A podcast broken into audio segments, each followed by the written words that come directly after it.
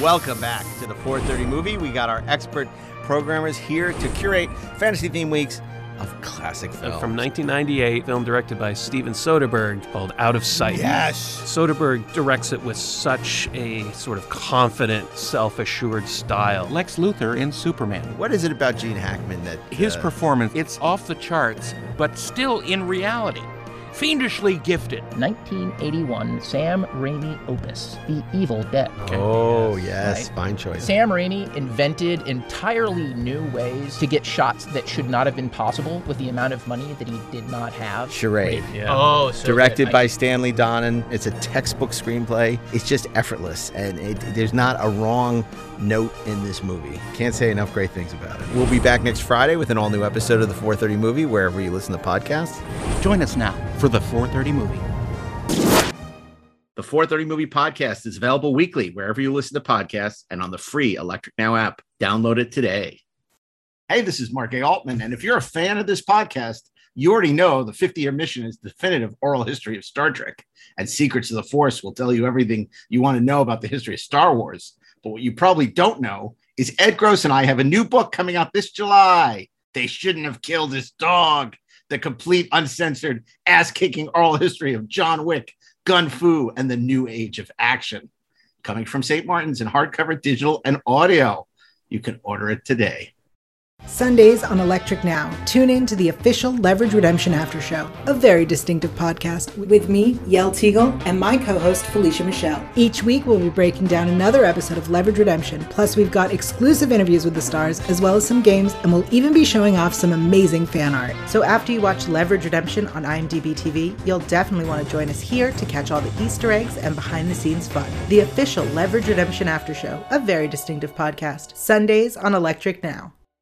If you like listening to this podcast, you'll love watching us on Electric Now, the free video streaming app featuring video versions of all your favorite Electric Surge podcasts, along with full seasons of The Librarians, Leverage, the exclusive Leverage Redemption After Show, as well as Flash Gordon serials, hysterical comedy specials, and much more. Download it today from your favorite app store or watch us on Roku, Stirr, Distro TV, Xumo, Sling, or Plex.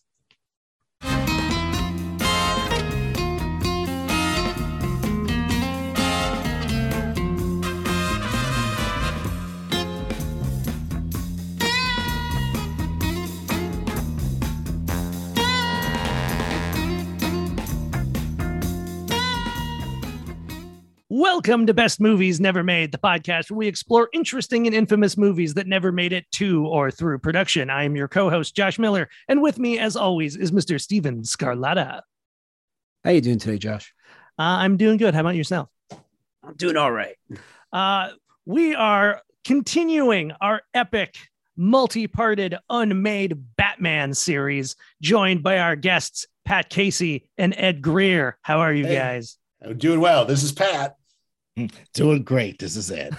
He's doing better than me. Uh, so we are just going to pick up right where we left off in the previous episode. Yeah. So I guess from here we we uh, we have the Bob the Bob Kane treatment from June twelfth, nineteen eighty six. But with, with this one, there was a documentary, Shadow of the Bat, and his wife said that a Hollywood Reporter came out that Batman might not be made because the script just wasn't was rejected by the studio, and if they don't come up with a better script, they're going to shelve the Batman movie. And Bob Kane was devastated, so he wrote his own treatment and he wrote like a whole letter to um, to the vice president of production at Warner Brothers, you know, and he was like, so he wrote this uh, treatment saying that like pretty much I'm enclosing my version of a Batman movie treatment for your evaluation. It is only my intention to submit a version that might possibly put a writer of your choice in the right on the right track, you know. So, So and- was so he was just kind of doing this off entirely on his own, and it Yeah, I don't think had anyone zero asked him impact. to do this. no, Uh, okay, that's interesting. according to his wife, he was freaked out that they weren't going to make the movie. All these scripts were getting turned down, and he's like, you know what? This is the you know just trying to show them kind of like what Uslan was trying to do also in the 70s. Like this maybe this is a mood you should go for. You know, this is you know, and he even says in the letter, rather not the campy one of the television show. You know, so and he also wrote his own version of the Bible to give to the new Batman writer for a guideline. You know, so that's what this draft is. Yeah, this letter it's interesting because he says like I'm look I'm eagerly looking forward to my meeting as you suggested with the new Batman writer Sam Hamm. So like Sam Hamm had gotten this assignment. Yeah, by Um, this point, I, I could not find a date where he officially was turned on to the project, unfortunately. But he, yeah, he knows that this should be written in the mysterioso mood rather than the campy one of the television Yeah. show. He uses the word mysterioso like a dozen times. like a lot, lot. Like I think Um, it, it, he thinks it's in a, a genre that he created, which may or may not be true on some level. Uh, but yeah, he, he yeah, he's he very. says, I'm looking forward to working with Sam intermittently this time around, whatever that means. As an active creative consultant, active is underlined. Um, so, like, that was like attached to this treatment, but then the treatment itself is like nine pages of just more of the letter before he gets to the story. Um, but yeah, he wants like Okay, I skimmed the beginning of that and I was amazed at just this glossary of things at the top of the document. Yeah, the right? mood should be ominous with a fog laden atmosphere, not unlike Dracula. Uh, but however, we can instill some lighter nuances in the dialogue, a la James Bond. And the script, aside from being mysterioso, should be filled with high daredevil action packed adventure, which comes to an excruciatingly suspenseful climax in the most grandiose manner possible, which will leave the audience numb with terror and excitement. But he has Yeah. notes. He notes Joker should be the villain because he's the best Batman villain and suggests Jack Nicholson and Yeah. wants him to be not do corny puns, but to be not play wacky practical jokes, but instead dangerous practical jokes with life or death consequences. And then interestingly, he suggests like if you don't want to do the Joker, you should do the Man Bat, which would make this into more of a horror picture. And if you want to know more about Man Bat, I can send you some comics. Um, oh, and, then, and my favorite part, my favorite part is this. He goes, uh, the Catwoman. Uh, assuming the, the writer and director are going to use the Joker in a Batman movie, uh, as I am so inclined, then I would suggest only one other supervillain, and that is Catwoman for this movie. She is Batman's female nemesis, not quite as evil as the Joker, yada yada yada. And he goes, Catwoman is the epitome of sensual pulchritude. Using a 10 plus actress in physical demeanor as such as Jacqueline Bisset or Barbara Carrera. Now I looked up both these people. Obviously, I think most of people in the audience know who Jacqueline Bisset is. She was kind of big in the 70s, but Barbara Carrera is the is the is the Bond girl in um, Never Say Never Again. Barbara Yes. Cabrera is so fucking fine, bro. She's- Like, dude, I don't want to go full Bob Kane with it, but that was a call for your ass. She is fucking awesome. It would have oh, been dude, great. I love her. Yeah. Oh, Yeah, it would have been great. Batman has a secret yen for Catwoman's body and is ever pursuing campaign to reform Catwoman from her life of crime. You see, Batman is human after all, and he does have a libido for beautiful and sensual women. And this makes me think he read the Englehart draft and was like, get this shit the fuck out of here. yeah. I hate this. I hate the fact that you know that my uh my Batman is such a you know several treatments have gone by treating him as like this abstinent hurt little dove or whatever. After the Mankiewicz draft, it seems like he goes back into this yeah. hurt little lot, you know, place. So yeah, I, I think he read those and just like, nope, my Batman F's. That's what he does. Parentheses, boyoyoing. He's also like, we should save Robin for the sequel, but if we use him, let's avoid the holy this, holy that entirely and play him straight. But then, interestingly, he includes Robin in his treatment. Um, he's also like, we should cast an unknown as Batman, handsome like Christopher Reeve, but also charming and a great actor like Cary Grant. And then he's like, also make his costume black and bigger ears and a scalped black cape. I will send you some sketches. Um, and then he compares about- it again to Raiders of the Lost Ark Yep. and James Bond. So then we finally get to a story on like page 10. Yeah. We start with a sequence of a, the Joker stealing a classic car, a 1927 Stutz Bearcat from a classic car showroom.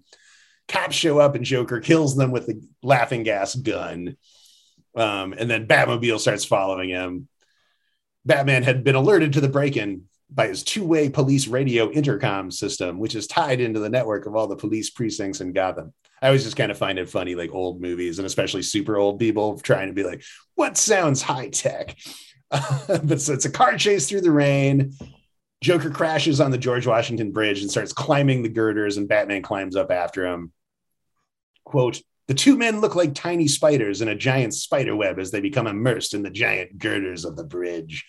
Um, Joker shoots Batman in the face with his gas gun, but Batman's unaffected. And Joker's like, What? And he slips and falls to the river below. Batman says out loud, Could this really be the end of the Joker? I wonder.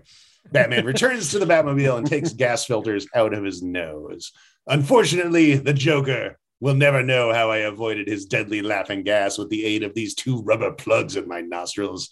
He should have known that I have anticipated his modus operandi by now. Um, oh, and then I flagged the scene we could read of Batman talking to Alfred. This isn't campy at all. Um, Yeah, who's What- playing yeah. who, Pat? uh, You're the casting. Josh, director. why don't you be Batman this time? And Ed, you be Alfred.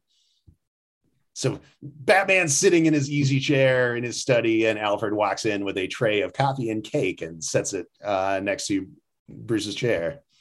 Ed, you got it? Oh, yeah, Wait. wait, did you get this email, Ed? Ed's muted. Oh no, Ed, you're muted. I'm like, I'm getting into character, dude. I was I was in the pantry making some cake. All right, I'm I'm, I'm ready. All right. Okay. Um, I brought your dessert, Master Bruce. Thank you, Alfred. The house is rather quiet with Dick away at college. Eh, what, Master Bruce? Yes, Alfred, but he'll be home for the summer holidays. It must feel strange fighting crime without your sidekick, sir. Yes, Alfred, but we're all conditioned to change. You must remember that I was a lone crime fighter ever before I adopted Dick and taught him to become Robin. Yes, Master Bruce. It seems like only yesterday since you adopted Dick as your ward after that unfortunate circus accident, which killed his parents on the high trapeze, trapeze wire. Tell me, sir, you seem to be moody and introspective since you returned from your vigil tonight over Gotham City as Batman. Did you encounter any trouble? This, mu- this is Ups, exposition, yeah. man. Puffs on his pipe pensively, it says in the Yeah, parenthetical. Bruce Wayne is always smoking a pipe oh, throughout this entire treatment. You're quite observant, Alfred. As a matter of fact, I apprehended my old archenemy, the Joker, who got away for good this time. Did you really apprehend him? That's just me, Pat Casey, chiming in. That's just, yeah, it is ridiculous. Uh, for good, sir? Right, Alfred, I'm afraid so. It appears that he drowned in our encounter after the over the Washington Bridge. Well, if you don't mind me saying so, sir, it's good riddance to a really bad egg. Yes, Alfred, I suppose you're right. But I wouldn't rush his obituary as yet, Alfred. Some So real natural dialogue in this. Yeah, like Bob Kane never like uh improved at writing dialogue after the very first issue of Detective Comics. That was the height of his skill. Uh, my, my all- my first note on this would be um, Bruce Wayne maybe shouldn't say Alfred's name in literally every line he has responding to Alfred. Sometimes twice. That last one. Yeah. Yes, Alfred, I suppose you're right, but I wouldn't rush his obituary as yet, Alfred. That's Dude, my and the- name. Don't wear it out, sir. and this then this 40s diet of tobacco smoke and cake in the middle of the night like what, what the hell Um, but then, yeah, Bruce starts like looking out the window and flashing back to uh, his whole origin. We see them leaving a movie. It doesn't say which movie they're seeing this time. Um, Joe Chill kills his parents. I guess they don't say Joe Chill, but then Bruce stares into the eyes of the killer and freaks him out. They do that bit. Young Bruce at the grave, making a vow to avenge the death of his parents by becoming a crime fighter when he grows into manhood, pursuing a relentless avenging crusade against all criminals who break the Ten Commandments in our society. Giving a little religious bent to the Batman here.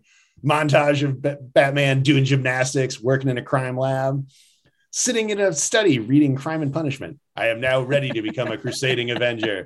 But first, I must assume a disguise to protect my identity. Criminals really are a superstitious, cowardly lot underneath all the veneer.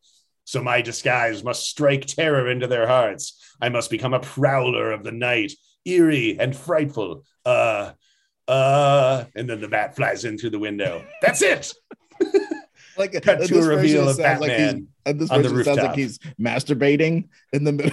well, that really makes it seem like whatever came into that room at that moment, you know, I will be Lamp Man. Whatever the next thing I see is Yeah. must become my theme. Uh, hello, Master Wayne. I will be Alfred Man. Oh, and just to be a just to be a dickhead, I don't know all the camera terms like tilt and boom, I guess, and then there's pan, then there's dolly. Kane seems to think that you could just dolly anywhere. But the very first scene is him dollying in from the sky all the way down the street level, all the way into like somebody's eye or something. He just thinks you can dolly to the moon, dolly to the moon. The That's what he end. thinks. Dolly out. Yeah. So we cut to Joker crawling out of the river. He's not dead, shocked. He goes back to his secret base full of stolen, priceless paintings, etc., swears revenge on Batman. And then we sort of just get really hand wavy with what this movie is. Says the Joker embarks on a rampage of ingenious new crimes, which keep the police and Batman in constant frustration and conf- confrontations with the wily criminal, who always manages to escape their elaborate network of traps for him, which end on suspenseful cliffhangers. Then there's this weird i mean it's funny because this is like obviously this is like highly disorganized and could never be a movie but i find this all pretty funny. Are you guys enjoying it? Oh, yeah. okay. So, so we cut to a millionaires society halloween party everyone's in costume. There's lots of catwomen jokers and batman amongst the party goers. Huh. the lights go out and when they come up someone has stolen everybody's jewelry and a priceless rembrandt. The hostess says catwoman must have pulled this heist but which one is the real catwoman you there in the party batman's. If any of you are the real batman please help me. One steps forward it's like, and I'm the, the real, real Slim Shady. But then Bruce stand Wayne up. shows up at the party. He was late and he's not wearing a costume. Who is this guy? This ends like in the old quote unquote, like in the old movie series. We shall end the sequence on a cliffhanger. This now, this is my note, Pat's note. We never returned this scenario. That's a real cliffhanger. Dude, and, and just re- just uh, I just I, w- I would like to introduce this part because this is the dumbest thing I've ever seen in my life. Gotham City is the new site of the Olympics, and Joker has hatched a plan to steal the greatest Russian athlete, and that's the plan for the movie. Go, Pat. yeah, so it's his way of esta- of terrorizing the entire establishment of Gotham City. He's he's going to demand 100 million dollars or he'll kill Ivan. But no, he has not kidnapped him yet. We see Joker recruit Catwoman. He's like, "I'll split the 100 mil with you." And Catwoman's like, "Okay." So we're at the Olympics. The Olympics haven't started yet. Ivan is still training. He gets invited out to coffee by the American diplomat, Randolph Williamson. They totally hit it off. Then Williamson's like, hey, you want to meet the most beautiful woman in the world for a little diversion and relaxation? Oh, wink, wink. Although the Russian is a trained athlete, he is also a man with a strong libido whose sexual appetite has been whetted Bob by the Kane's suave innuendos of the diplomat. what did you say, Josh? It's, Bob Kane's just real horny, Yeah, sitting yeah. in his mansion. so he they go to this penthouse where Catwoman comes out in her skin tight black sequined outfit plus her cat mask. And I was like, "What's up with the mask?" And she's like, "Oh, it's just to make things extra sexy, basically." Uh, so the diplomat leaves while Catwoman dances sexually with him and offers him a drink, but he doesn't drink alcohol because he's in training. So she gets him a ginger ale and drops some drugs into it from her pinky ring Hmm. he passes out, and it turns out the diplomat, you're never going to guess who he was. Guess who it is? Is it, is it the Joker? It was the Joker in Oh disguise. so he announces his $100 million ransom. It's an international incident. The Russians are super pissed. They threaten grave consequences for the US, which seems like maybe there's going to be a war over this, but all throughout the rest of the treatment, the grave consequences is that the Soviets might back out of the Olympics and the Olympics will be ruined. That's really all the consequences we're talking about. So, uh, once again, hand wavy. Here we go. This is the movie. Batman is called in to try to ferret out the Joker and force him to release his captor before time runs out for ev- before for everyone concerned. Batman does succeed in baiting the Joker from his hideout and it engages in a series of exciting cliffhanger confrontations, wild rooftop chases, daredevil automobile chases, a thrilling helicopter chase, a motorboat chase, and an underwater battle But somehow the elusive Joker always manages at the last moment to elude Batman's traps. Okay, and this this right here, this is why so many people think they can write screenplays. This sort of situation right here with this like all these sequences. Just imagine how many sequences. Just you guys do your job. I did my job. There's sequences. These wet. Trains, trains, automobiles, Yeah. high stakes checkers game. so Batman goes to Catwoman, unspecified what what the deal is here, but he's like, "You got to help me catch the Joker," because he doesn't realize she's part of the scheme. She's torn between her desire for the fifty million dollars and her romantic soft spot for Batman, but also if she. You know, turned on the Joker, she'd be a national hero. Maybe she could be pardoned for all her many previous crimes, etc. So she invites herself over to Wayne Manor as Selina Kyle. She already suspects that Batman might be Bruce Wayne, and Batman already suspects that Selina Kyle might be Catwoman. Uh, they engage in a verbal game of cat and mouse. They dance closely while Selina uses her feminine wiles on Bruce to try to seduce him. They fall back on the couch in a passionate embrace.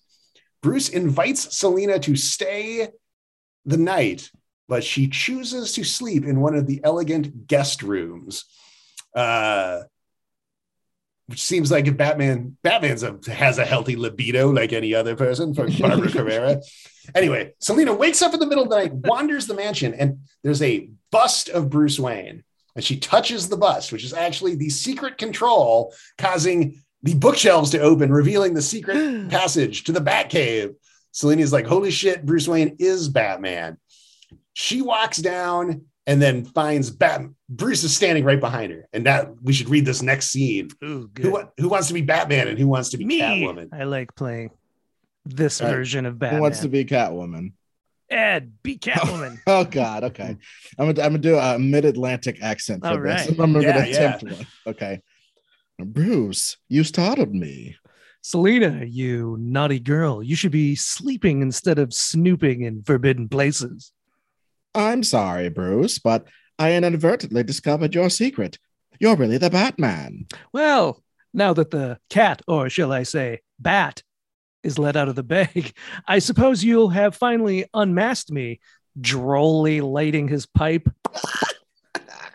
Selina, my darling, now that you've discovered my true identity, I can only hope that you can keep a secret. You have my word, Batman. Er, Bruce.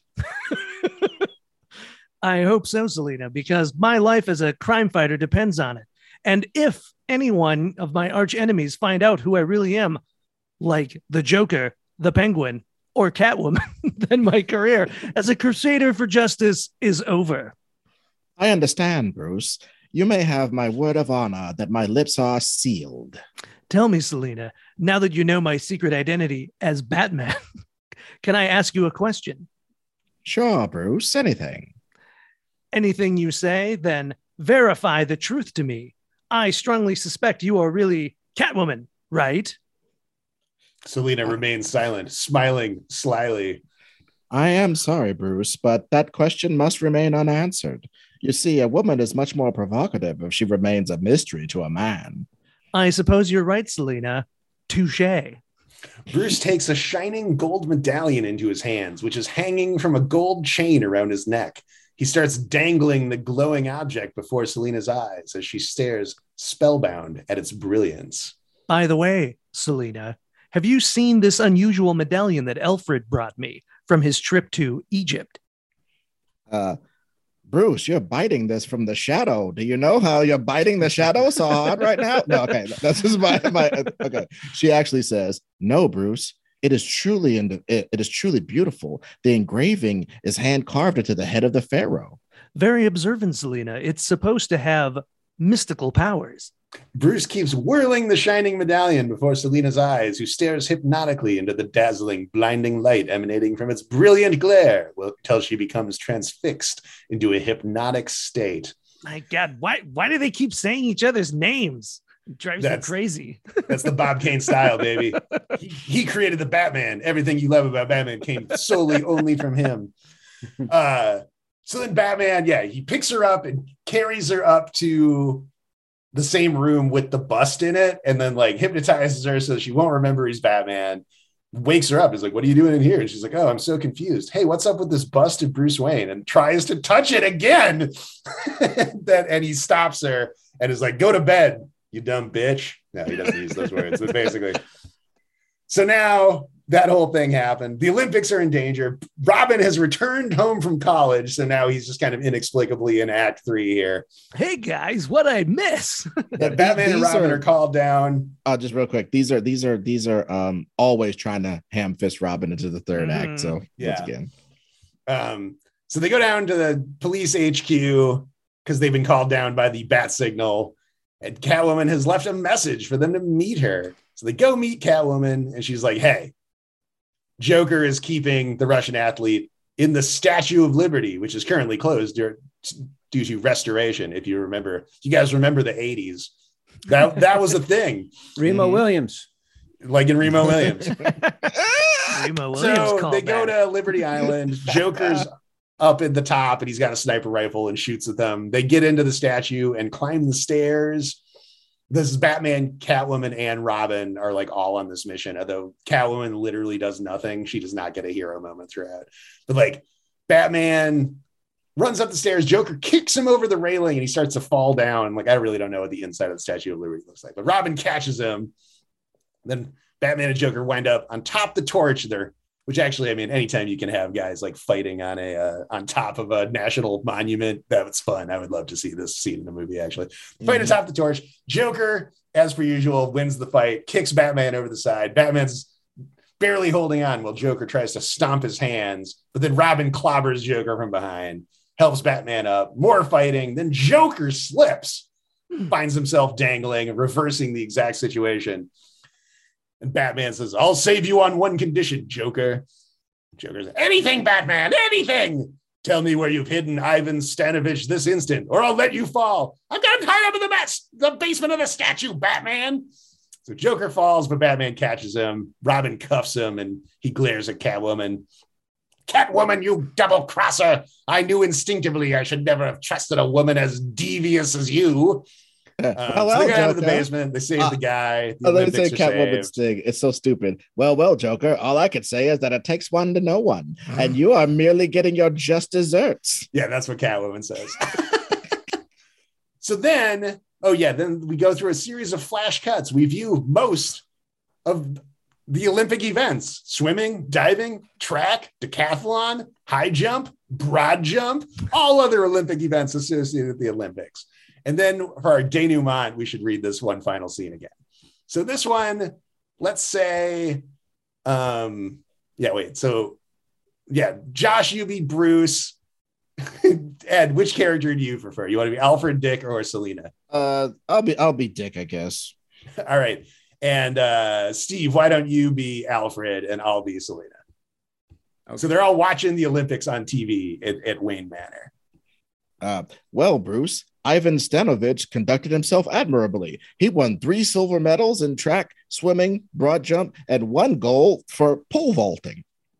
Yes, Dick, but not quite good enough because Jim Darrow of the U.S. team won three gold medals and one silver for the same events. Master Bruce, I'll bet my next year's salary that the Russian will blame the strain of the kidnapping and layoff of training on his failure to be the best athlete in this year's event. Yes, Alfred, I can't say I would blame them. Suppose our top athlete ran into the same extenuating circumstances if the Olympics were held in Russia. And if it weren't for Batman and Robin's heroics in capturing the Joker, then there would not have been any Olympics this year. That was Catwoman, by the way. That's right, Selina.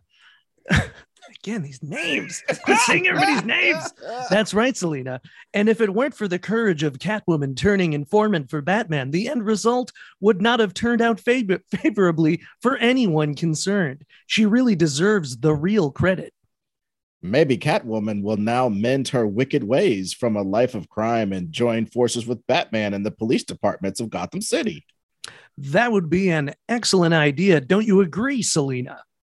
Well, Batman, I suppose that depends entirely on the conscience and whim of what I imagine to be an extremely complicated and erratic woman. I just realized she fucking calls him Batman instead of Bruce. I assumed that was an error, and I think I think it was Bob's error, not mine. I transcribed No, yeah. this, but I, Oh no, yeah, you're right. It- it's in the thing. It's in the document. Batman.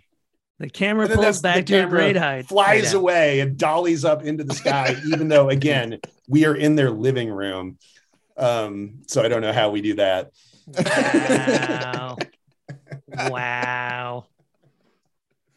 I mean, the Well, I whole mean, Creator this one of I feel like Adam Bob West Kane. should have played Batman in this version, No, like I mean, that- delivering all everything that ab- dialogue. everything about his this is again what begin everyone begins this with like this is the serious batman this isn't the silly batman but the whole olympics plot and like drugging the russian dude that that would have been a great adam west episode of batman tv series It's Yeah. madness. and like somebody learning Batman's identity. I mean, I think there was a 60s episode where maybe Egghead or possibly King Tut discovered Batman's secret identity. They're like in the cave, and he's like, I knew it. I knew you're Batman. And Robin's like, Oh no, he knows our secret identity. We should kill him. He probably doesn't say that, but I feel like that's the, you know, we gotta do something. Batman's like, No, Robin, it's fine. And he's like, Ha ha, I've got you now, Batman. Ha ha ha ha. And he's so excited and yelling so loud about how he's defeated Batman that he causes the sound causes a rock to come all fall from the top of the cave and bonk him on the head and get him amnesia. And Batman's like, I knew that would happen.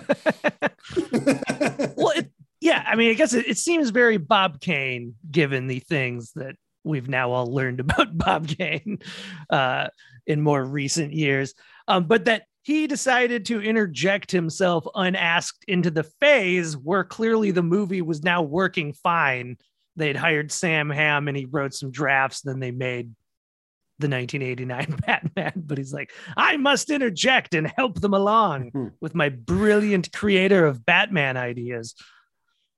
Well, I mean, and one thing I would say is like being a like a a, a, lot of me and Pat at least are, are like you know longtime comics heads, and I uh I do draw, you know, and I have my own original characters that one day want to ham fist in the screenplay because that's all comics are good for now, baby. Screw the actual art form, fuck it. It's all just IP for movies. Fuck that inferior art form, even though it dominates everything. Yeah, double middle fingers.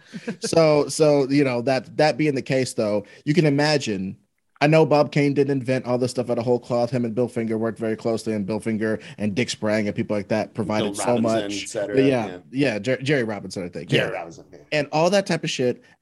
But like when you just sit your ass down and you draw comics, it is the most singularly fulfilling thing you will ever feel in your life. You're writing it, you're drawing it, you're coloring it, you're lettering it sometimes. Uh, you know, uh, and it's just you're never going to pry it from his hands in that way. Like just because Yeah. a big corporate entity has it now, and frankly, better minds are on it. How could you ever, having made it or at least stolen it from your friend, uh, how, how could you? You know what I mean? How could you relinquish? It's so much of his identity. Like his fucking tombstone has a drawing of Batman on it. You know what I mean? So it's like it's part of his identity so much that I kind of feel for this old horny man. You know what I mean? That it's like this thing that came out of his blood. You know what I mean? And now they're just like, well, I'm smarter and better than you. Even if it's right, that's hard Yeah. to believe that. Oh, I get, Well, I get it from he his wrapped side. up so much of his identity. Like I feel like that's you know he would go down to the drugstore and be like, "I have one aspirin, please." I'm the creator of Batman, by the way. Like Mhm. everything about Yeah. him is like built off of like I am the creator of Batman. Like I- I'm just imagining being Sam Hamm. I get, and I don't even know if he actually had to talk to him. I'm just envisioning the producer calling me Sam Hamm and being like, "Hey, are you cool? Like having a series of long phone calls with Bob Kane where he's telling you ideas you aren't gonna want to do, just being like." "Ah." I mean, I feel like we've sort of had meetings like that. Oh, yeah. yeah. It's That's like, why I you're like, so yeah, let's have a lunch, and you smile and nod while they tell you stuff, and you're like, "Ah, great ideas, dude. Yeah, we'll think about it." Mhm. And then and then you and then you duck their phone calls until they die. Just imagine like talking to the creator of Doc Savage, like now. And he's just Yeah. like 5,000 and he's My hanging on to life. You're Be- still beyond, alive. dude, you are beyond Doc God. Savage. Dude, yeah. Beyond uh, def- in direct defiance of God's wishes, this guy is still alive, and he's. I mean, if I created no. Doc Savage, I would definitely brag about that shit. I'd be like, you know, Superman was a ripoff of Doc Savage. Batman's a ripoff of, you know, every character you've ever heard of, they're all ripoffs of Doc Savage. I created them, by the way. But just imagine being in many meetings and your main note is he doesn't have a widow's peak. Stop doing this. His skin is not golden and he doesn't have a widow's peak. You guys are fucking up my character. I know The Rock wants to play him, but he's gonna have to put the fucking widow's peak on before I sign off, baby. It's like, uh, you don't even have the rights anymore, old man. I don't know how you got. He's the man it. of bronze, Ed, not the, you know, he's, he's All got right. bronze skin. no, what did I say? Silver? Yeah, yeah, I think gold, golden Oh, skin yeah. or something. He's, he's, he's, yeah, he's, he's the man of bronze. All right, so Steve, uh, does anything else of note happen before this really gets into the movie that actually came out? 89 yeah um yeah just really quick i'll go through it yeah sam hamm comes on and he got the deal because he had the same mentor at warner brothers as tim burton did and that's how they both connected Do you know who the mentor was? her name was uh bonnie lee because sam hamm like after a script called never cry after he wrote a movie i think he he worked on a script he worked on a movie called never cry wolf and then he's then he, a spec script he had got into his crazy bidding war and then he got set up at warner brothers and was working with bonnie lee and then she happened to be burton's mentor and while he was in her office he stumbled across the mankiewicz draft the batman and was and started pushing hard on it until eventually burton called him up and was like hey you want to you know work on this with me? And so that's when they started. And and then on in october 20th 1986 hamm finished his first draft.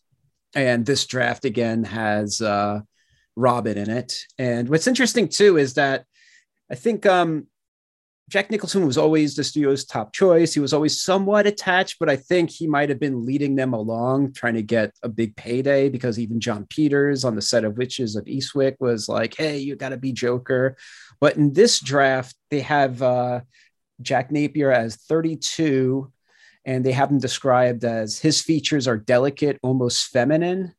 And um, So more of a Jared Leto Joker then, huh? yeah. yeah, well, yeah, and Hamm would bring up in um, Cinefantastique that they were thinking, well, William Dafoe looks like the Joker, Yeah, you know, yeah.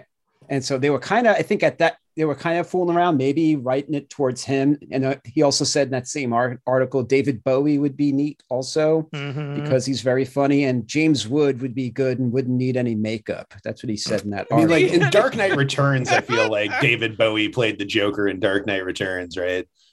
I mean, not in the movie, but in the comic, like Frank Miller was like, "What if he was just David Bowie?" Boom, Yeah. that's how I'm going to draw him. Yeah. And there, there is some differences in the first draft. Just really quick, um, the what's his nuts? Robert Wuhl from the, the guy that everyone seems to hate from the Hollywood Knights, who played the uh, Arliss. yeah Arliss. Yeah, Knox. he, he was he's our POV character at the beginning of Batman '89 before kind of dropping out of the picture in the second half. Mhm. Yeah, there's a great story Daniel Waters says where in his opening of one of his early drafts of Batman uh, Returns, he he crucifies him on the bat symbol on the ba- on the on the yeah I think it was it's, what do you call that the bat uh Bat signal. Bat signal. yeah, bat signal yeah but that got cut out but anyway um he he's different in the first draft like he and it's almost like a love triangle between Vicki Vale, him and Bruce, and it gets to the point where he figures out who Bruce Wayne is, how Bruce Wayne is Batman, and he goes to Wayne Man Wayne Manor and and tries to blackmail him, and he's pretty much saying he'll make he'll write a column all about this, and all you have to do is stop seeing Vicki, you know, and so that leads to the scene where uh, Bruce Wayne goes to see Vicki Vale at her apartment, the "Let's Go Nuts" scene, you know. But what's what's interesting is that the the Joker just sends Vicki Vale like a box full of wax ears and makes like a Van Gogh reference, and then he doesn't even. And then Bruce Wayne tells Vicki to hide in another apartment, and it starts this crazy chase scene where um, Bruce Wayne is like jumping rooftop to rooftop, chasing the Joker's van, and eventually uh, he knocks uh, a policeman off of his horse and he puts like a nylon stocking over his head and starts chasing the Joker down the street. And then Alfred pulls up in a VW bug and starts throwing Bruce his uh co- his out his uh costume. Why would Alfred be driving a VW? That's I very strange. I don't know. I mean, that was the questions trademark car in like the 80s. The question that he had like a looked like a crappy old beetle, but was really a super souped up hot rod. I always thought that was cool as hell. I think it's their version of trying to be like low key. Like a lot of these movies, even present day movies, like Batman will punch a guy who's like conscious but sort of groaning on the ground, walk two inches away and go, Alfred, what's going on? You know, it, Yeah. it, it had survived all the way into the Zack Snyder stuff, even up into recent stuff. It's just like, do you get two feet away from a not unconscious criminal and start talking about to Alfred? It's in a lot of these drafts. So I guess they're trying to do some subterfuge. You know, he didn't roll up in a Rolls Royce and start throwing up a bunch of bad, but he put it on while he was riding a horse, Steve. That's nuts. Yeah, he uh yeah, because it's um Bruce I is mean, on that sounds horse- fun. I want to see the sequence. Bruce is on horseback, charging past uh, an elegant, elegant brownstones. Uh, a yellow VW bug rips up the street, and we can't we can't see the driver, but we do see on the seat besides him. A vi- oh, I'm not going to go through all. Anyway, um, Alfred heaves out a brown laundry bundle, neatly tied in a string. Bruce snatches it out of the air and gives Alfred a quick salute, and the bug is gone. And the Joker's van is going down the street. Uh, oh yeah, then it gets stalled in some heavy traffic, and then um, let's see, and then Batman. Then it just cuts to Batman in full costume glory, galloping on on the in the street on horseback, and then uh, and then all of a sudden, um, the Joker. They, they start driving through Gotham Park, and that's where the uh, Robin and his Dick Grayson and his family are doing some type of acrobatic thing on the, in the park. And the joker pretty much crashes his uh on, let me find it over here. Like the joker's van bursts, bursts out of the park and speeds up. And um man that moment uh he pretty much the, yeah, the Graysons are doing their ac- acrobatic routine, and the Joker comes across a fireworks truck and throws a flare in it, and that's what causes the Graysons to fall and die, except for Robin. And and that's where and what's funny is then this is in the third act. You know, again, how Robin is always introduced in the third act. So weird. Yeah, and what's crazy is that oh, I'll, I'll just go through it in a second. Yeah, and so that's where Robin is introduced, and then in the the very the final act with the the balloons and the parade going down the street, and he's gassing the people. Knox and Vicki Vale are like on the street, and Knox notices a costume shop, and he breaks the window and steals a Batman costume off a mannequin, and he drapes it over a spotlight, and he shines the spotlight onto the clown that's gassing the crowd. And so Batman in the in the Batwing totally un- understands what to do, and he flies to the uh, to the float and blows it up with his machine guns. And then all of a sudden, the Joker's henchmen shoot the spotlight, and they end up shooting Knox, and he ends up dying. So he starts off as this character that you know is going to blackmail Batman, but he ends up in the third Yeah, act. he ends up dying, helping Batman, redeeming himself. Yeah, I don't Yeah. mind that Yeah. really. and then the Joker enters into a float and then he bursts out of the float in a rose-colored tank. And then this is pretty funny the, the, the joker fires a heat-seeking missile at the batwing and it blows a hole into a skyscraper missing the batwing. And then the tank just unloads like missiles and machine gun fire and brings down the batwing. It crashes onto the street and then the joker's goons go to kill batman go to shoot him. But all you and then you hear off screen is yo and then when they turn around it's robin and he beats up the goons. Yo. yeah i swear to god just yo. And then robin picks up a gun and he goes runs off to to kill joker for killing his family. Batman is hurt. And then um, batman i mean robin enters the cathedral at the ending and starts shooting at the joker and the joker like takes cover and fires back. And then all of a sudden robin just drops the gun and looks down and there's a tiny black ninja wheel stuck in his leg and that makes him go unconscious and Batman's standing behind him A ninja, we like a ninja star. yeah so i guess Okay. batman in this draft has like ninja stars that can knock you unconscious Huh. Oh, then- Batman hit him with it. yeah Yeah, Seems so more Bat- like he should have been like, "Don't do it, Robin. If you kill him, you're no better than he is." Isn't that how Batman usually plays this moment? No, he just Yeah, ninja he- stars you. throws a ninja star at him. And then Batman faces off with the Joker on top of the cathedral. And um, the Joker pulls out a straight la- uh, razor and holds it to Batman's throat. And then Batman pulls out this ticking bomb. And he's going to blow him and the Joker up together. The Joker drops the razor, and then the helicopter is coming to rescue the Joker. And um, and right when the Joker grabs like the ladder, the Batman uses that device that causes a swarm of bats to come out and then that freaks Joker out. He lets go and falls off the ladder and falls onto the street. And then Batman takes the the ticking time bomb and throws it at the helicopter and attaches to the ladder and it blows up the chopper. And then Joker is on the sidewalk dying, watching the chopper definitely explode. just kills all those people. Like, why did he bother stopping Robin? Because I want Yeah. to do it. That's Just kinda Batman true. being like, "I'm gonna suicide bomb you, Joker." That feels like a little. yeah, you know, he's holding a Killing thermal people's my detonator. and then throws at the the helicopter. Exactly. All right, and then the very ending is um, the very ending of the movie. The last shot of the movie is Batman and Robin on roof on the rooftop, and the bat signals glaring in the sky. And then Sam Hamm would go on to say is that the studio insisted on having Robin in the movie, and Tim Burton and him couldn't figure out how to squeeze him in. And then they created that whole chase sequence where they chased the Joker into the park, and, and then the Joker would end up killing Robin's family. And then So that was them how they shoehorned Robin in. But yeah, then like Robin is just Robin basically right away with like kind of no interim steps. Right. Oh, and just just really quickly, also the part with the tank. I just think Sam Hamm was like a superhero to the studio when he came in. He was like, "We don't need a tank. We could just have Joker pull a giant gun out of his Gun pants with a and really shoot it." long barrel. You know, just, and they were just like, "Oh my god, Sam Hamm, you are the best guy." I mean, the funny this thing is- about the 89 Batman in general is that it like barely has a story and like nothing makes any sense and it doesn't matter because it's, it's pulling you from moment to moment and like it's so yeah, it theatrical just all and kind of fun. works. And it Mhm. just works. It just Mhm. works.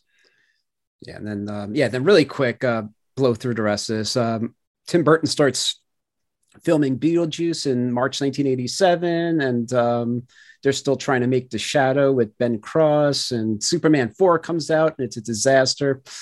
$15 million. It grosses altogether to keep on the Superman thing. And then September 1982, uh, September 14th, 1987, Sam Hamm, Sam Hamm puts his second draft. This time, that whole sequence, the Joker ties Bruce up in the apartment and escapes with Vicki, and then Bruce escapes, does the same thing again, the VW bug. And then this time, um, the Joker lights up a fireworks, lights up the fireworks truck, but the it engulfs the scaffolding that uh, Graysons are on, which kind of it makes it even more of a brutal death for the Graysons family because they kind of like burnt that, you know, the platform is burning and, they, and it caves in and the mom and dad die. I mean, that's Uh, better than just they were like startled that it just kind of feels like feels like a final destination death, but Yeah, also yeah. just feels like they weren't really that good of acrobats. Like it has to be more overt rather than just like a loud noise cause them to accidentally die. Uh, you know, it'd be really awesome if Batman was having a fight with the Joker in the park and Joker was getting the best of him. So he uh, activated those bats and the bats killed Robin's parents. There you go. And then uh, 1988, March 1988, there's a white writer's strike begins, and Sam Hamm turned in his final script, and that was his further involvement. And then March 1988, The Killing Joke came out, that comic. And then March 30th, 1988, Beetlejuice came out, and it earned like 8 million opening weekend and altogether grossed 73 million. And so officially they greenlit Tim Burton to direct Batman from that moment on. And Tim Burton would say, after Pee Wee, they asked me if I was interested in directing Batman, but they didn't give me the okay until after the first weekend grosses of Beetlejuice came in. They did not want me to they did not want to give me that movie unless Beetlejuice was going to be okay.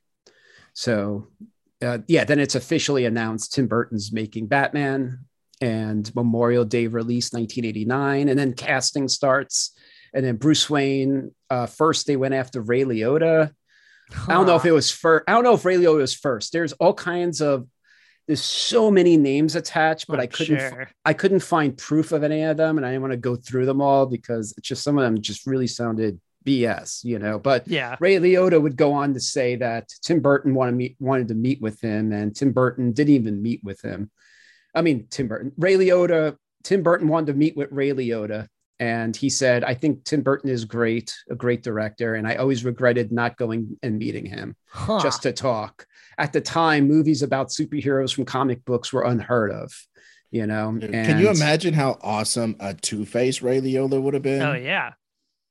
Hmm. Oh yeah, especially something wild, man. He's crazy in that movie. I, I, I'm, you know, he he's great in that film. But it would have It's been funny- interesting. Yeah, Burton had just worked with Alec Baldwin. Do you know if Baldwin was ever up for Batman? I, I don't know. You, that's a. I have always heard that rumor, but I couldn't find any concrete proof. But that's uh, that's another name that's thrown around in the. I'll It have to just would have made so much sense. Alec Mhm. Baldwin like looks like a classic Mhm. comic book hero, you know. Oh, you know who I'd like? Uh, Tom Selleck with mustache as both Bruce Wayne and Batman.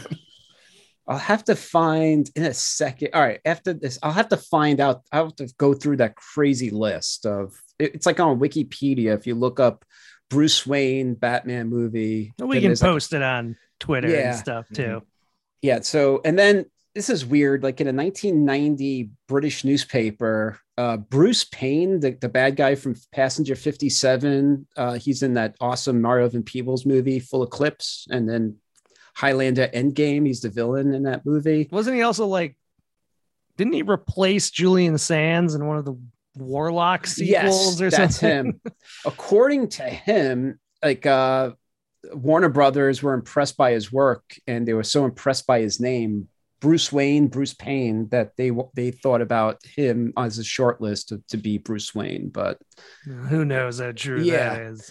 I know that was according to this uh, newspaper. According I to know. him, Yeah, according to him. And also, Tim Burton approached approached Pierce Brosnan, and then Pierce Brosnan Mm. uh, told Tim Burton, any guy who wears un- underpants on the outside of his trousers cannot be taken seriously, you know. And that he told to Details magazine. And then for Robin, uh, Kiefer Sutherland was offered it. He said, "I just finished Stand By Me and Young Guns about that." that And a uh, really weird, scary Robin. right? And uh, I got a call which asked me if I'd be interested in playing Robin. I was like, Robin with tights? No, he said. And then he said he didn't realize they were going to make the coolest movie ever. But at the end of the day, you know, he was only 19 at the time. And, um, but, you know, he wasn't in the movie anyway. And then this is weird. Like on one article says Ricky Addison Reed was cast, and he was has one credit, which is Return to Salem's Lot, and that was according to like Screen Rant, but I haven't found that information anywhere else for Robin, which is strange. All right, and then the Joker. I have a feeling that Jack Nicholson was just play was stringing Warner Brothers along because we're gonna find out at the time he had like a freaking massive payday for it. I mean, But- I think that was like that was one of the first uh like back big back end deals. I mean, even as a kid, I remember that kind of learning that even Mhm. pre-internet or you know even reading movie magazines that just became so well known. Indeed, I- for for a while he was in the Guinness Book of World Records as like the biggest actor movie payday Yeah, because that was such a landmark thing at the time.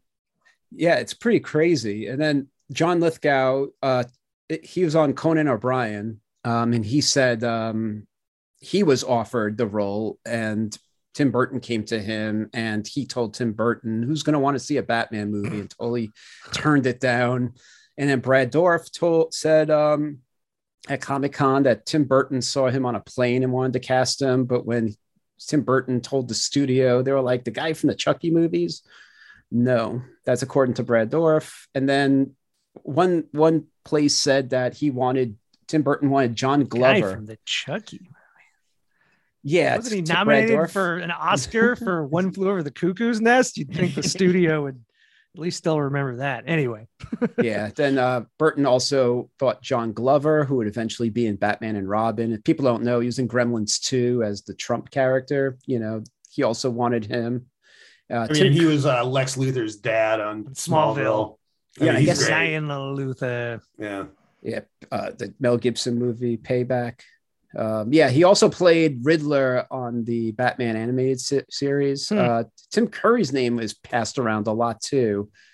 But um, but here's the crazy thing, and then I guess Tim Burton also offered it to Robin Williams, who did express interest, but then you know the big news came out that um, um, Jack Nicholson was going to make five million dollars for several weeks of you know for several weeks to play the Joker, and I bet that was the thing. They wanted Nicholson, but he was holding out. I think like even it says like Peter Guber took Burton and Nicholson horseback riding, just tried to get them together, and yeah. And then they finally got Jack Nicholson because it goes back to the first episode with uh, Superman, how like Marlon Brando once once he was on the movie and then Gene Hackman, it became like, oh, this is not just a superhero movie, it's a Yeah. big movie. So they really wanted to get Jack Nicholson. So I bet, you know, he was holding off when they were going through all the, you know, Yeah, everybody else smart. was their second choice if they couldn't make a deal with Jack. yeah, because they, you know, as Ed was saying, and it just seemed like he was always going to be it, but it seemed like he was smart, you know, to get this m- massive pay. Now hearing about, oh, fi- uh, $5 million, but in 1989, this was like huge and that had the back end though. yeah i don't i don't have all that information and uh yeah and then like august 1988 the beetlejuice co-writer came in to start messing around with the with the draft because um they just wanted to touch it up um and then september 1988 it started the, the fans comic book fans started getting angry at michael keaton was going to be batman because they thought it was Mhm. going to be funny and then it even Mm. made it into like a wall street uh, journal article that fans were like pissed like what's going on you know it, it was like the first like fan outrage before twitter and all that it actually made like newspapers and it was like huge That's a And- that's lets you know the level of real anger. It's easy to be angry on Twitter. To make the world know pre social media or the internet, like that means they were writing letters and mailing them places, making phone calls. yeah Just imagine angrily licking a stamp. and then yeah, and then the fifth draft was done in 1988, October 1988, by Warren Saccharin, Sa- Sa- Sarin, Skaaren, the- Skaaren. Skaaren, the writer of Beetlejuice. Sorry. And then that's when uh, Robin is out because the the budget at this time was going crazy, and they were like, "We, I guess there's one thing we can cut, and I guess we can cut Robin out of the script." And so they finally cut Robin out. But what's crazy is I think this draft still has the horseback chase, and it just doesn't have Robin at the end of it because uh, something you know I guess for my novelization documentary, if you read the novelization of Batman, the horseback chase is still in the novelization. Yeah, which means it was one of the last things Yeah, they cut from the script. I mean, it is funny if they're trying to shoe make you shoehorn something into the movie. That that's the way to get out of it is you put it in, and then when you're like your budget's too high, you're like, hey, how Well, do we? Let's yeah. get rid of that thing I never wanted in here in the first place. That's a, a lesson to all of us. Yeah. And then, um, yeah, and then there was December 1988 reports that, you know, the cost of the movie is now over $40 million. And, you know, is the movie in trouble? That's what like the Gazette is saying. And uh, yeah, because when this shit came out, we all knew like this isn't, ex- you know, we all knew it was like a super expensive Mhm. movie, like one of the most expensive movies. And the Gazette also said that uh, Jon Peters was uh, fooling around with Basinger on set, and you know Tim Burton was Of course he having was. Was having trouble with the- Punching the, PAs. yeah. wrestling them. Yeah, he was wrestling, wrestling, the them. PAs. and then the the writer of Baron Munchausen came on, and he started reworking the Joker because now they officially had uh, Jack Nicholson, and he started writing all the rewriting a lot of the Joker's uh, character. And then February 1989, uh, the shooting wraps for the movie, and then May 1989, the music video for Bat Dance premieres Yeah. on MTV and was huge. Oh no, I'm sorry. They shoot the video for Bat Dance. I go way too far with research. I'm trying to blow over all this. Uh, June 19, June 13th, 1989, the Bat Dance video premieres. And for people that don't know, man, that, that video was it was on MTV all the time. It showed all the scenes from the movie. It was getting everyone hyped for the movie. Like that was like a It's- big it felt totally normal to me at the time. Now, when you like go, just even thinking about that and watching the video uh, that Prince and his involvement with Bat. It's just weird. It's a strange No, video. that was like a big part of the hype. Yeah. It was like, ah, Mhm. music by Prince. I Yeah. mean, it- it is weird looking back on it. And the guy who directed Purple Rain directed that music video too. Hmm. And uh, yeah, because the same thing too. Ghostbusters 2 was coming out, and that Bobby Brown song was all over MTV. And you see all the back in the day, these music videos for the movies would play all the movie scenes, and it was such a great promotion for the movie because you're seeing all the sequences from the movie. And back know? then, MTV actually played music videos. yeah, like Caddyshack 2. Remember that music video? You kept seeing scenes from the, that Caddyshack. Anyway, Dude, I, I, could- I could see a, bat, a Batman. Uh, I, I wish Bobby Brown had done the Batman song now. I just think that just, just I guess we'll have to take control. And Batman's like jumping on top of a float and using his batarang. You know what I mean? I, I think that'd be great. But alternate worlds. Yep. So here's a crazy thing about that week, about that month, uh, or that era, or this time period.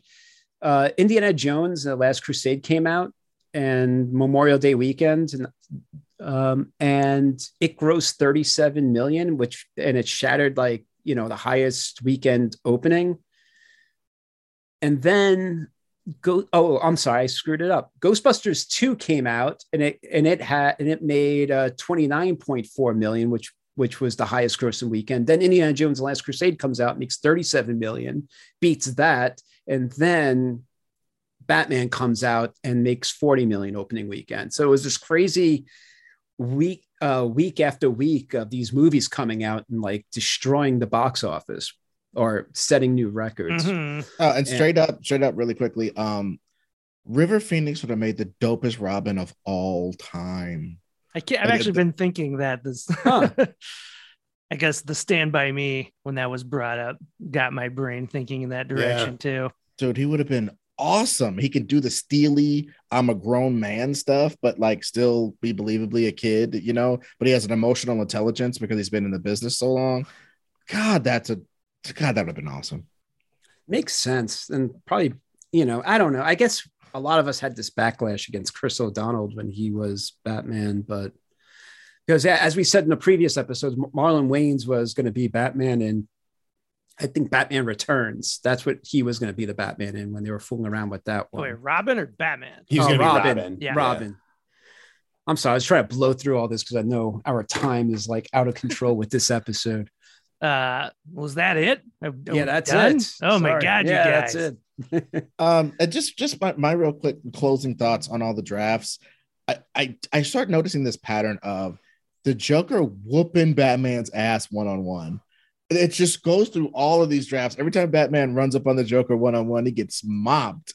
And then like jo- Bat- Robin has to come in and they have to double team the Joker, but then they always have to have this moment where Robin just has to do something else, and then the Batman gets the coup de grace. That was happening over and over again, and, and I just think one of the mastery, one of the masterful things about the Batman '89 movie is it has that general fight a bunch of guys, get up to a foppish villain, have an emotional tete-a-tete where your mask happens to come off or or slip in some other story type fashion, so that you can act and emote and you know have a a scene scene is the real conclusion, not an action Mhm. punch 'em up scene. And Batman 89 masterfully pulls that off. It's like masterful. The fight of the guys and the I have always maintained that that fight in the bell tower. I mean, Batman jumps off of the bell, and the big scarred tribal guy with the sunglasses grabs Batman out of midair and throws him to the ground. And he and Batman rolls and rolls back up to his feet in one move. And I was like, how could they get that in 1989? And all the rest of the Batman have been increasingly clunky fuckers until basically Ben Affleck. I, it just blew my mind that they that that we lost that. Yeah, I mean was like- Ben Affleck is the biggest, clunkiest of them all, except they allowed him to like move superhumanly fast, which is Yeah. like what we want out of a Batman. It's also interesting that all these drafts had the Joker in it, right? Like every single one.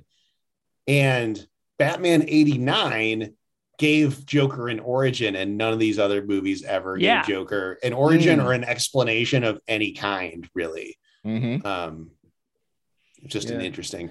Well, yeah, dropping him in the vat of acid is the most interesting thing about Joker because it ties Batman to the creation of the Joker and that classic line for the movie, uh, "You created me. You created me 1st Mhm. That's like some chill stuff. Because when I was a kid, obviously I knew about Joe Chill, and I thought it was such blasphemy that the Joker killed, uh, you know, Batman's parents. But as I get older and thinking about just pure screenwriting terms, that's just pure Jungian power that that has. And confusing it with this Joe Chill and all this extracurricular bullshit. Fuck all that. Yeah, for a movie adaptation, you always want to kind of simplify things and get down to really what the the essence behind these ideas. You know, comics Hmm. exist on such a longer plane of time.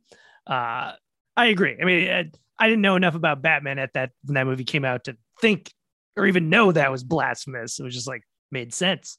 Mhm. what's crazy too is that like it's like the film's going into production like in a second like it's about to and that's when they get rid of robin like how like if they knew like a year earlier or two years earlier robin was going to be in it you know how much more tighter would the movie been Just you never know. so they could Sometimes having too much time makes things worse because then, like Mm. executives and producers can't, they just can't resist continuing to note it. I guess for lack of anything better to be doing with their time. yeah that's a good Uh, point it's it's interesting how sometimes these things work out Well, maybe because we should wrap this up. Maybe to wrap it up, uh, and let's do this quickly. If everyone wants to say which of these many, many uh, scripts or treatments or whatever they mo- they most would have liked to have seen exist. Uh, Pat, you want to start?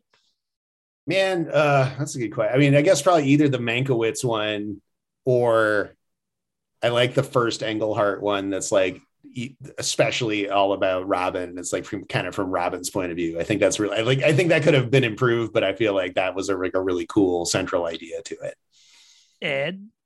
Um, I I have to concur. And in, in, in interest of brevity and interest of fact, I I definitely have to concur with what Pat said. It just and I'd say maybe the ending of the Englehart, the second Englehart one, with the Mhm. entire body and structure of the first one would have to me like cemented both Batman and Robin having agency in their partnership so that we can avoid like we were talking about this whole I just I scoop up orphans. I don't give them a choice. I throw I throw shurikens at them and if they die they die. I get another one. I got a 10 pack of orphans from Walmart. You know what I mean? Uh, eliminating that part and having them both have agency they are the best. So if Englehart's sitting at his home going who wrote the actual best Batman stuff that wasn't made? He could take that title for me. How about you, Steve? Um, yeah, to, to go with these two guys, if there's going to be two scripts, definitely the first draft of Mankiewicz with freaking Dudley Moore as the penguin on a chasing him down the street with that umbrella helicopter, you know, and that whole crazy opening of him learning his skills. I kind of dig that. And then I, I guess I'm the only one that would want to see that Julie Hickson because I want to see that freaking assault from precinct 13 ice cream truck massacre. And I want to see it. I want to see a freaking Christmas tree get lit up like a freaking bottle rocket. I want to see that Christmas Batman movie in the freaking 1986. Yeah, and I'm gonna go as I kind of alluded to in a previous episode. Uh, a version of the the Mankiewicz with the penguin, under the assumption that much like the movie that got made, they would have lopped out the stupid third act Robin stuff for like budget. Mhm. Uh, I, I can I can very much imagine that movie existing, and also uh, giving it the benefit of the doubt that some of the stupider elements would have just inevitably gotten shaved down. Uh, although I also would have loved the Adam West Batman meets Godzilla just to have Mm. existed. Oh, I I, don't want about that to be the Batman Yeah. movie we got, Mhm. but how much fun would it be to have discovered that as a kid? That I also feel like they should have let Bob Kane write and direct his own Batman movie and given him final cut because it would be amazing. I, you know, you know it's going to be a disaster, but I'm still I I wish the Seth not Seth MacFarlane, Todd McFarlane R-rated Spawn movie he keeps threatening uh, that he was going to direct. Um, I'm just like, yeah, why not? Let's see, let's see what you got. Show Well, dude, me what you got.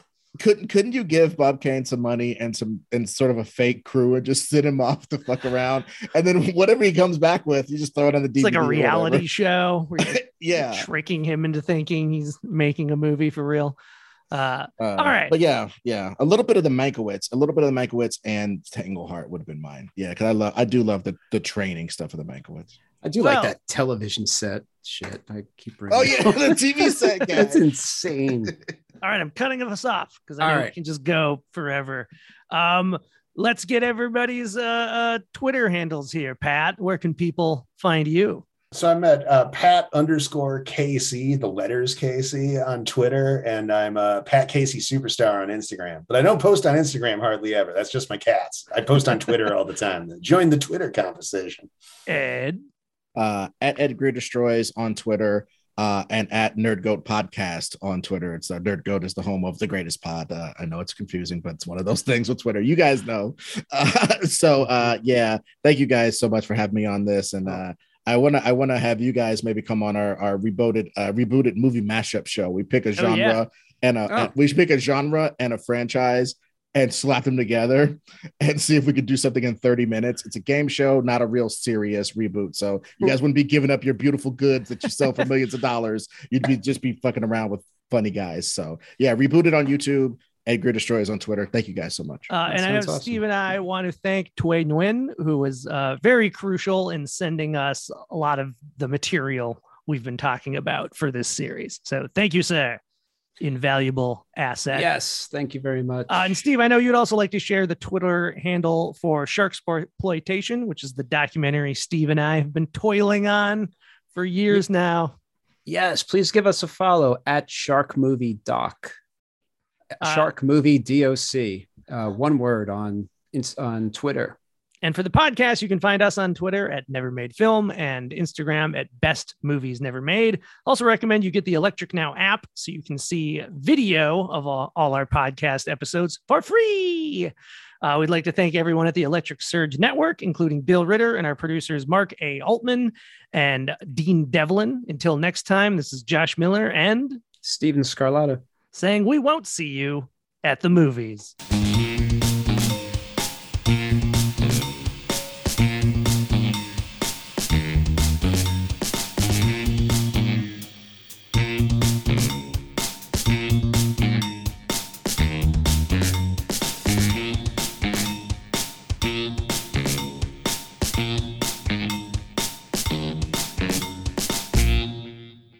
This show is produced by Dean Devlin and Mark A. Altman and is an Electric Surge Network production.